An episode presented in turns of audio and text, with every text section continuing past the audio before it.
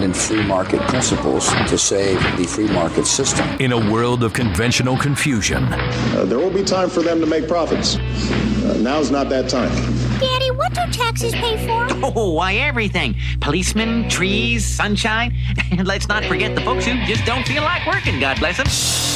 Don't be afraid of your freedom.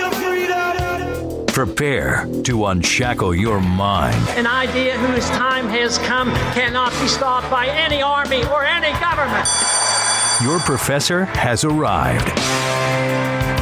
Tom Woods. Beware, citizen, you are now departing from the world of allowable opinion. The Tom Woods Show. Everybody. It's Wednesday, August 20th, 2014. We're talking about intellectual property today, specifically patents, with Stephan Kinsella. Stephan is the author of Against Intellectual Property. He's the director of the Center for the Study of Innovative Freedom. C4SIF.org is the website. And he is the founder and executive editor of Libertarian Papers, which publishes scholarly articles in the libertarian tradition. Stay tuned after my conversation with Stephan for a look at what's coming up later this week that you will not want to miss. So, of course, you are all subscribed on iTunes or Stitcher, right? Which you can easily do at tomwoodsradio.com. Warm my heart and give yourself a commute sized chunk of liberty education Monday through Friday. Stephan Kinsella, welcome back to the show. Thanks, Tom. Glad to be here. You, in my opinion, and in the opinion of many other people, really are the go to person when it comes to intellectual property from a libertarian perspective. In this episode, I thought we would try to keep the topic relatively contained, even though it's still a big topic, by talking about patents in particular. I think it might be useful to start off if by having you recount for us what the traditional account is as to why it's necessary to have government protection of inventions in this way by means of the patent system. Absolutely, yeah. So uh, patents are one type of many types of what's called intellectual property nowadays by vendors, and they use the term intellectual property to kind of sell it to the people. But patents were typically their own type of thing. Uh, the word patent in uh, I guess Latin means open because it was it was granted as a letter patent, a letter patent by a monarch or a king, giving someone the uh, the exclusive right to do something. Basically, it was a monopoly privilege. So um, uh, you'll see letters patent being granted historically uh, to playing card companies or to the first guy to explore North America. They would have a, these exclusive rights. So patents were like an open letter of permission from the government or the state, granting you the exclusive privilege to do something. In around 1623, this was being abused so much in England that the Parliament passed the Statute of Monopolies, where they limited the power of the government to grant these monopoly patent grants. They limited it to inventions. So they, they took away the power to grant most of these patents, but it remained for inventions. And then the U.S. adopted it in 1789 Constitution because of inertia. And the theory became more of a um, uh, of a utilitarian one that we need to have a policy tool whereby the government can give some kind of incentive to people to come up with new ideas. Um, and so the idea is we'll give you a temporary monopoly, and the Constitution per, uh, limits this to temporary times. And um, uh, presumably, this will incentivize uh, people to both come up with new ideas, to innovate, with new inventions, and also to disclose their ideas to the public.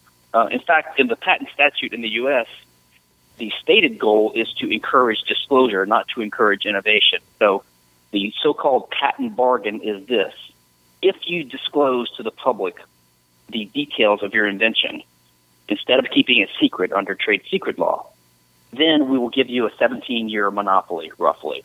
Okay? And then the idea that people use to justify this now is this law and economics, Coasean type approach.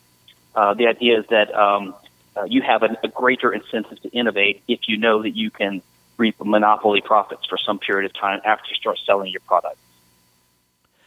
Now, there is a certain plausibility to that, of course. I think that is why the average person who doesn't himself stand to gain directly from the patent system. He doesn't expect to to develop any kind of invention that will benefit from the patent system. Nevertheless, accepts it because he says that well, I'll get more innovations than I would otherwise because of course if people get rewarded for doing something, they're more likely to do that thing.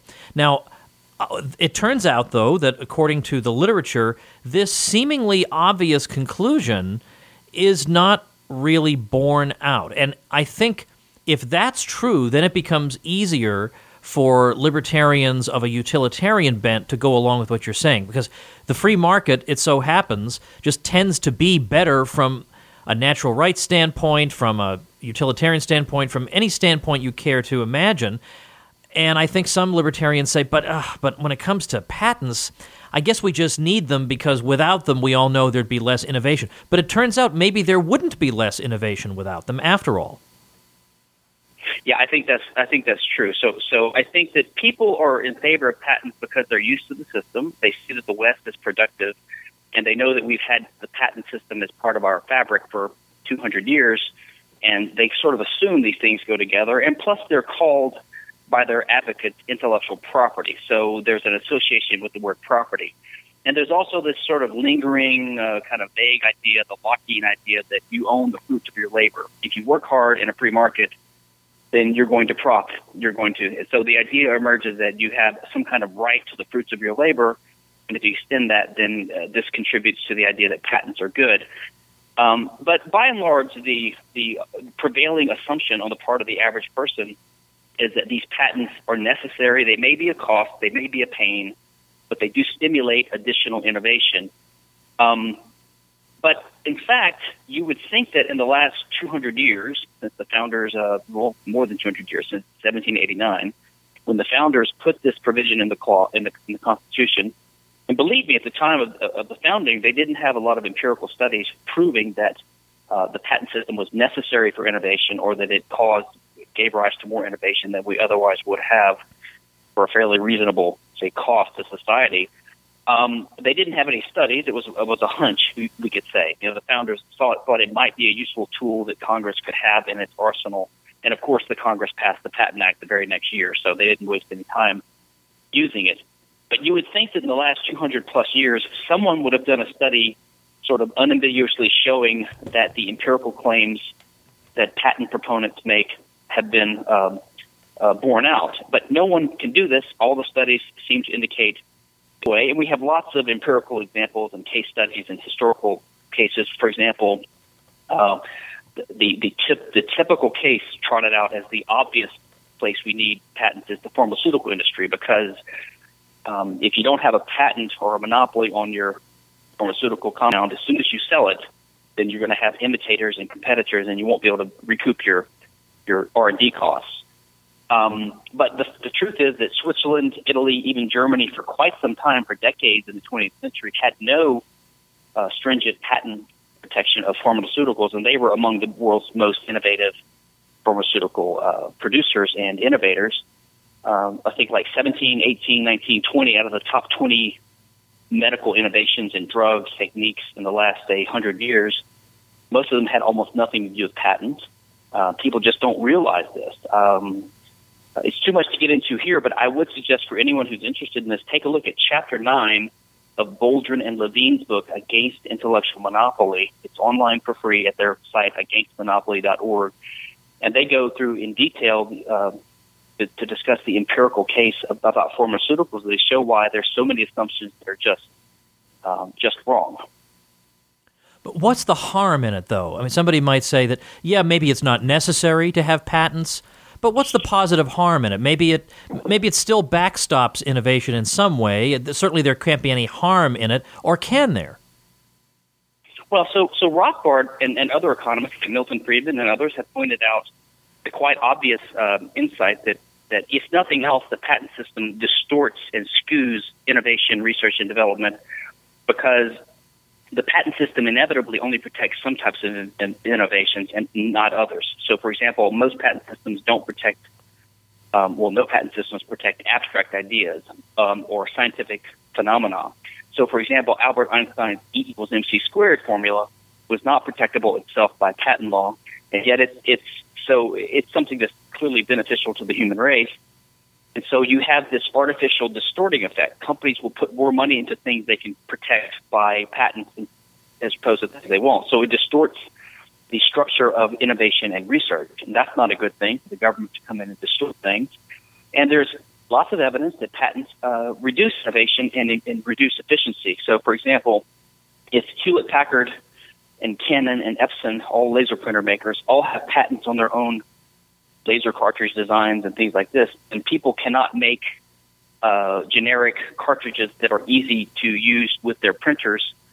So they all have different standards. So it, it, encourages a diversity of standards. That's inefficient. Um, and also, there's increasing evidence that it reduces innovation. So, for example, um, in, in, the smartphone context, we have Apple, Samsung, Google, um, company, very large companies that are the big smartphone makers, and they all have mountains of patents that they've acquired, and it costs them millions of dollars to do this. And what they will do is they will sue each other or rattle their sabers, and they'll eventually come to a settlement agreement, which increases the cost of their products, and they pass these costs on to their consumers. And yet, small companies can't even enter the market because they would be sued out of existence by one of these big players. So it causes oligopolistic type cartels, a reduced number of people that can compete. So it actually slows down innovation. There's no reason to bother innovating if I can't sell a product in a given field, if I'm like a small company or an upstart or a new entrant. So, and, and furthermore, the studies that I've seen, like back of the envelope calculations, it's hard to get this right, but my estimate is that the patent system in the United States alone probably imposes on the U.S. economy at least 100, 200, 300 billion dollars a year of just dead weight loss to everyone because of lost innovation, cost of attorney's fees, litigation, uh, slowed down innovation. Um, so actually, the patent system reduces um, innovation, and not only that, it has other effects too. It actually, it actually literally causes people to die. It kills people um, when drugs are not put on the market because uh, someone has a patent and they can't make enough of the drug, like in the Fabrazyme case, which I sent you a link to, um, or uh, in the case of the anthrax scare a couple decades ago, where Cipro was the drug that was being made in limited quantities because one company had a patent on it, or and or an FDA sort of monopoly license. Um, and also, it reduces freedom of speech. I mean, the Adam Carolla case you mentioned in the beginning. Here we have patents being used to threaten podcasting, which you and I are doing right now. Now, this is one of the ultimate forms of freedom of speech, the use of podcasting. And we, here we have someone, some patent troll holding a patent who is threatening the right to do this.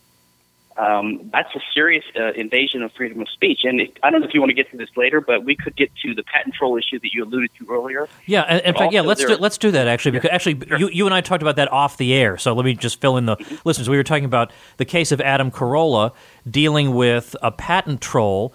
The patent troll is trying to claim that he has a patent on what podcasting itself. Yes. So yes. Uh, explain how that's possible. It wasn't called it. Yeah, so it wasn't called podcasting when he filed a patent on it. He filed a patent on it before podcasting even existed. But if you read the patent claims, it, des- it describes something kind of similar to podcasting, a sort of chronological serial stream of, of, of media files that are available from a central I mean, it, if you read the claim, it seems to sort of cover what podcasting is. Now, a patent troll technically called in the patent industry an NPE, a non-practicing entity, and that just means someone who has a patent that doesn't cover one of their own products, but they can use it to extort payments from other people who do have a product that the patent covers or a service that the patent covers. Um, and these are called shakedown artists or patent trolls because the, the, the metaphor is like a, a troll at a bridge who exacts a toll for you to pass the bridge. Um, and everyone hates these patent trolls because they're they don't make products. But the patent system has never required you to make make a product that the patent covers. Um, so it's really a, bizarre straw man. And, and as, as I told you earlier, although patent trolls, uh, there are studies showing that patent trolls have cost the U.S. economy about half a trillion dollars in the last 10 years. And this is serious money. um, so I think they do slow things down. They're like a big tax on the economy and on the consumer and on innovation. But that's all they are. They drag it down, they slow it down. They're more like the mafia in a neighborhood compared to the IRS. The mafia actually provides some services and only wants a taste. They only they only want to whip their beak. They don't want to kill the goose that lays the golden egg. Patent trolls are not competitors of the people they sue. They don't want to use the patent threat to shut down their uh, the, the uh, their victims. They just want to extort a payment, and they want them to go on making products and making a royalty, uh, making a profit, so they can pay royalty payments to the patent troll. So in that sense, if I'm a company making a product and I get approached by a patent troll, the the, the down the downside is I don't have a way to sue them back. I don't have a way to countersue them for infringing one of my patents because they're not making anything. But on the other hand, all they want is money. And they don't want too much money because they don't want to kill me. But if a competitor sues me, especially if I'm a small company and a large company that's a competitor or that I want to compete with sues me using their patents, they don't want royalties from me. They want to get an injunction from the from the courts that shuts me down. And that's a more existential threat to a business than the patent trolls are. So as bad as patent trolls are, they're not nearly as bad as the people that are actually practicing entities using their patents aggressively to maintain their sort of monopoly or oligopolistic position.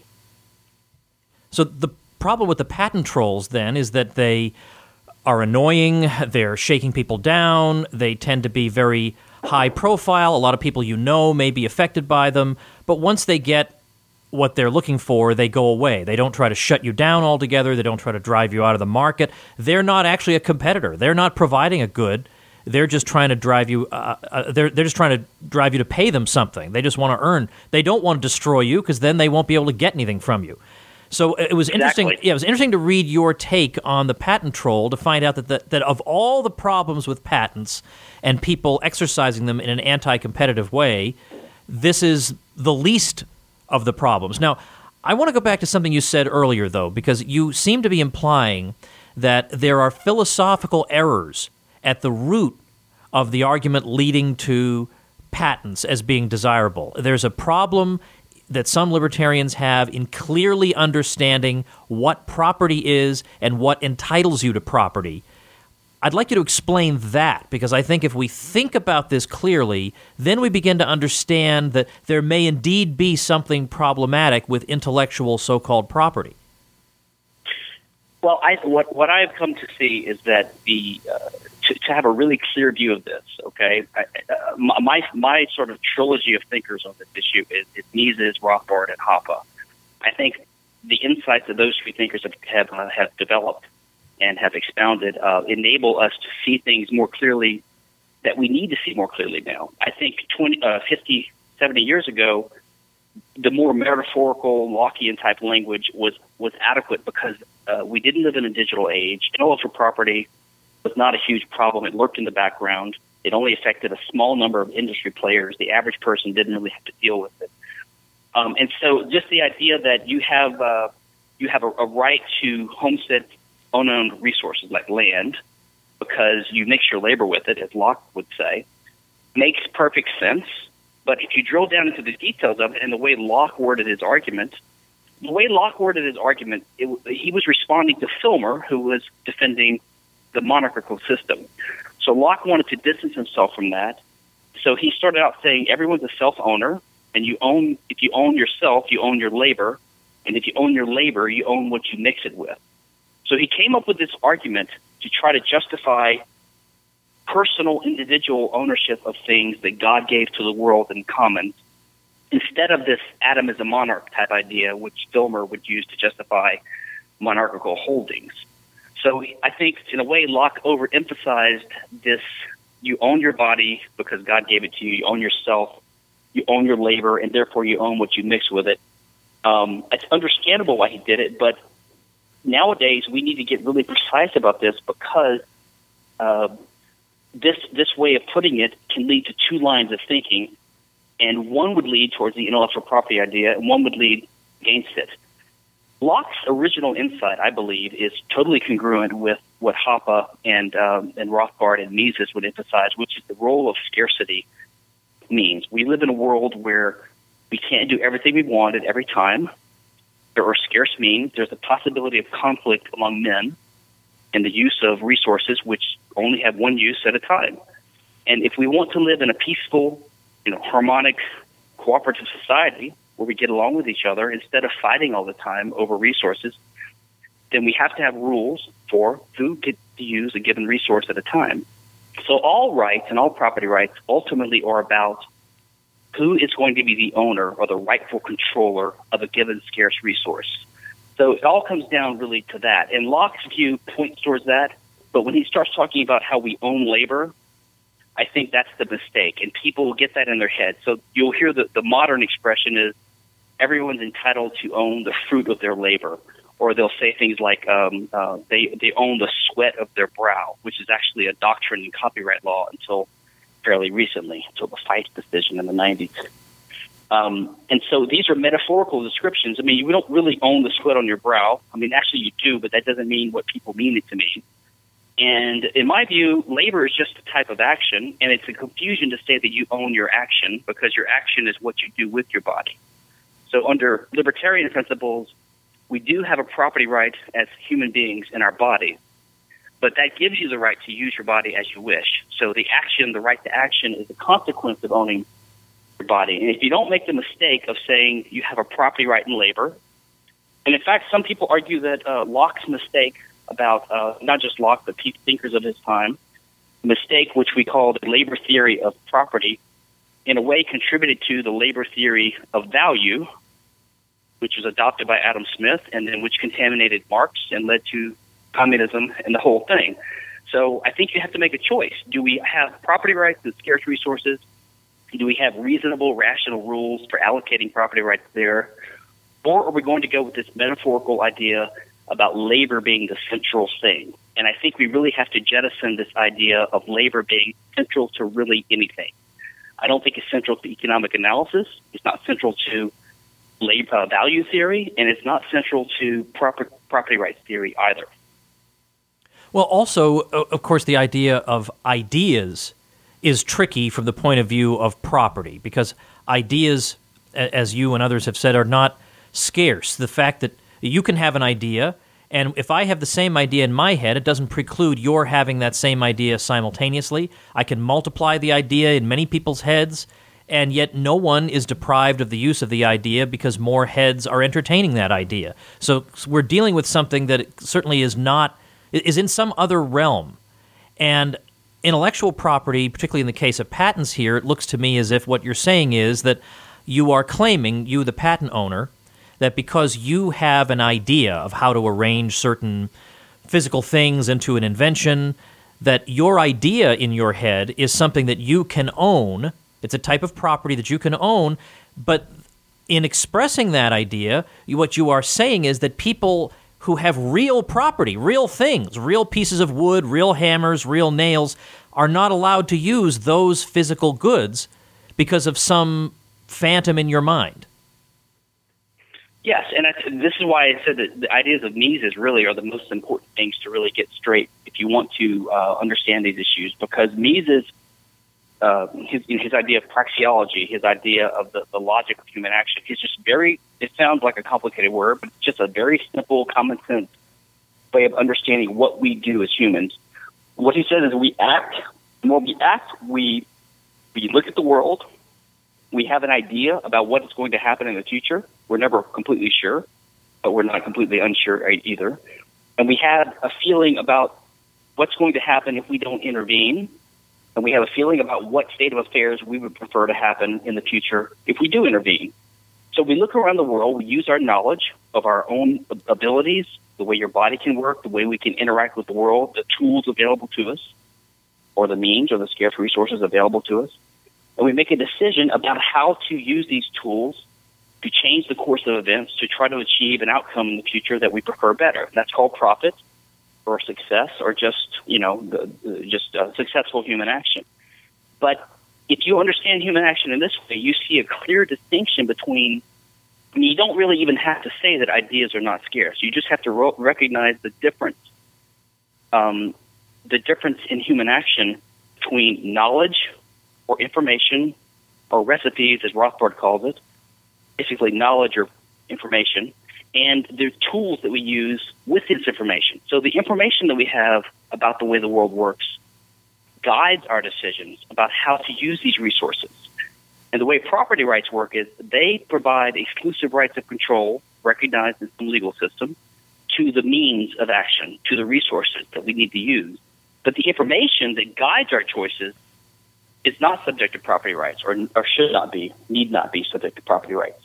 Yes, because it's not scarce, but simply because it's not that's not the role of it in human action. The, the very reason for property rights is because of the possibility of conflict when we all want to use the same resource to ac- accomplish a given end.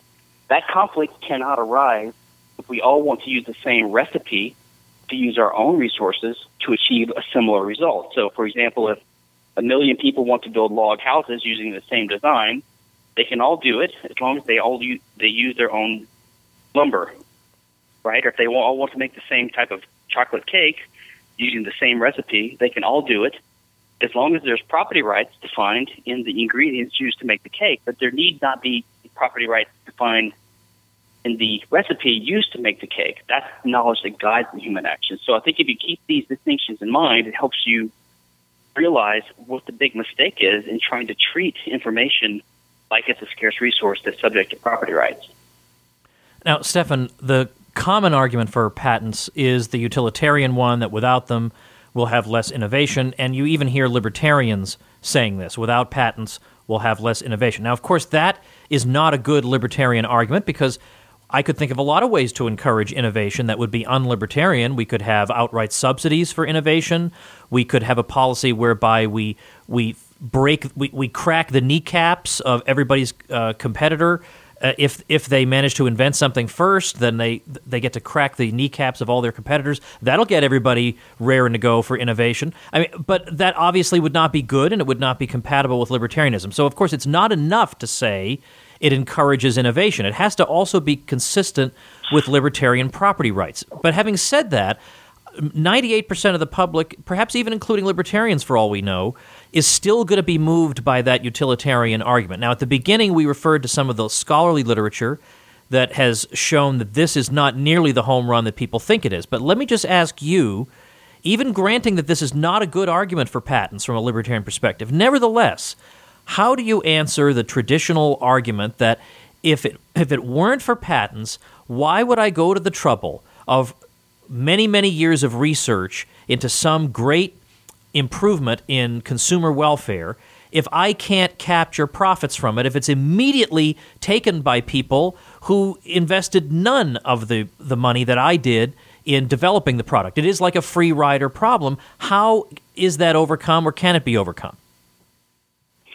Right. Well, I mean, there, there's a, a lot of answers to this, theoretical to uh, practical. Um, n- number one, I would say usually I hear that argument from people that really don't actually rely on that. It's just a hypothetical. It's like, why would I write the world's best-selling novel if I don't have a copyright? And you know, they're not usually J.K. Rowling. They're just someone who says they might write a novel someday. Um, in my experience, and in the experience of everyone I've talked to who is in this field, listen, we deal with engineers and, and big companies and companies that have uh, research and development, high tech, all the time. I've never seen in my life, in the last 20 plus years of patent experience, I've never seen anyone uh, actually come up with an idea for the benefit of the patent board. They would have done it anyway because they need to do it to make their products better than their that of their competitors or to satisfy the needs of a given customer. Um, you know, you have to innovate to make a product to do what your customer wants it to do. Um, um, so I would say that number one. Um, th- there's simply no proof. I mean, look, my view from seeing the evidence and seeing what's going on is that we would have much more innovation uh, without the patent system. So the patent system encourages um, oligopolies and monopolies, and it reduces competition.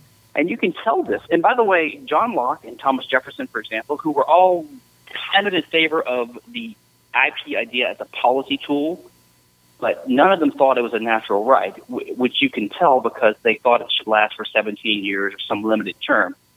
Natural rights, property rights, don't expire after a given term.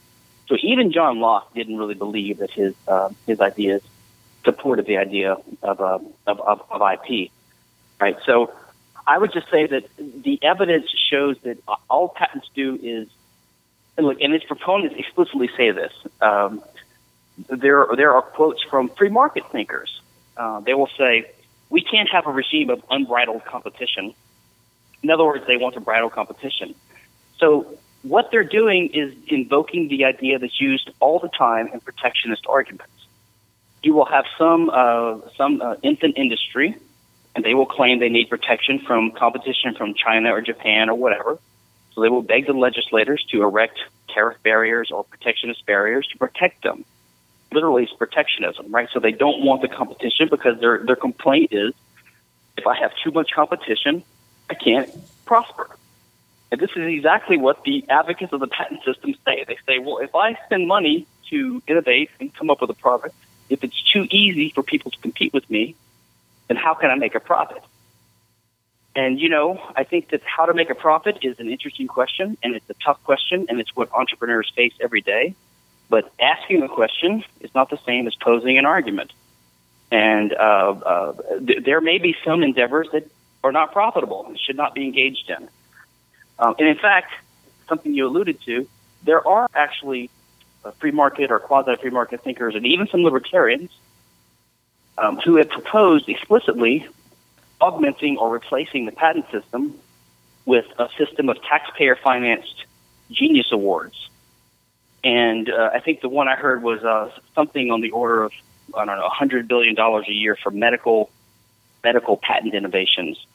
And if, if you understand the patent system and realize that that's only one slice of all the things the patent system covers, if you were to extend this idea gen- generally, we're talking two, three, four, five, twenty trillion dollars a year the government would have to extract from the taxpayer and then have some panel of experts distribute to uh, deserving recipients um, of innovations. There's just no stopping point.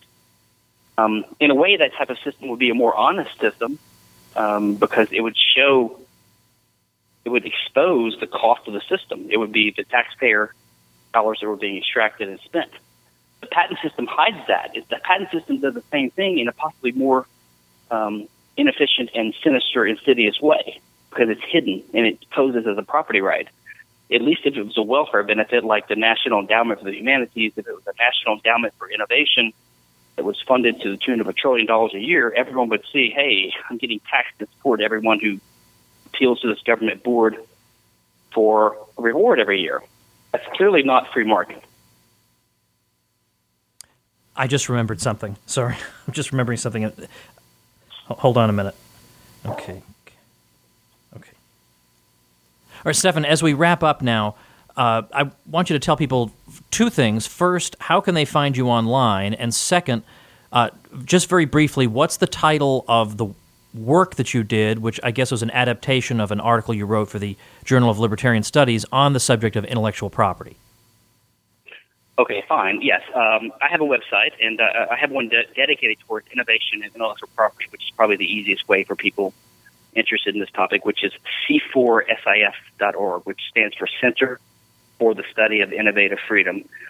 Um, and the book, uh, the monograph I wrote was called uh, Against Intellectual Property, and you can find it on that site, uh, free to download. And uh, I hope to produce a successor volume someday uh, called um, Copy This Book. Nice. Nice. All right. Well, Stephan, I appreciate your time. There's obviously a lot more that can be said on this topic, but I have people basically begging me to talk about it, and I thought, well, let's start with patents because even patents you could do multiple episodes on, but at least this helps us get our feet wet on an important and controversial issue. So thanks again, especially thanks again for thanks for taking some time out of your vacation to come on my crummy show. I, I appreciate you doing that. Thanks a lot. I, I love your show. It's an honor. Good to do it.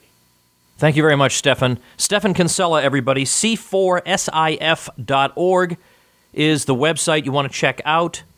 Let's talk about the remaining programs for this week. Tomorrow, we're going to be talking to one of the authors of the new book, Make It Stick The Science of Successful Learning. Maybe in trying to master all this material, you're doing it all wrong. Maybe you're pursuing avenues and means of study that are actually ineffective. And I think I've been doing that myself.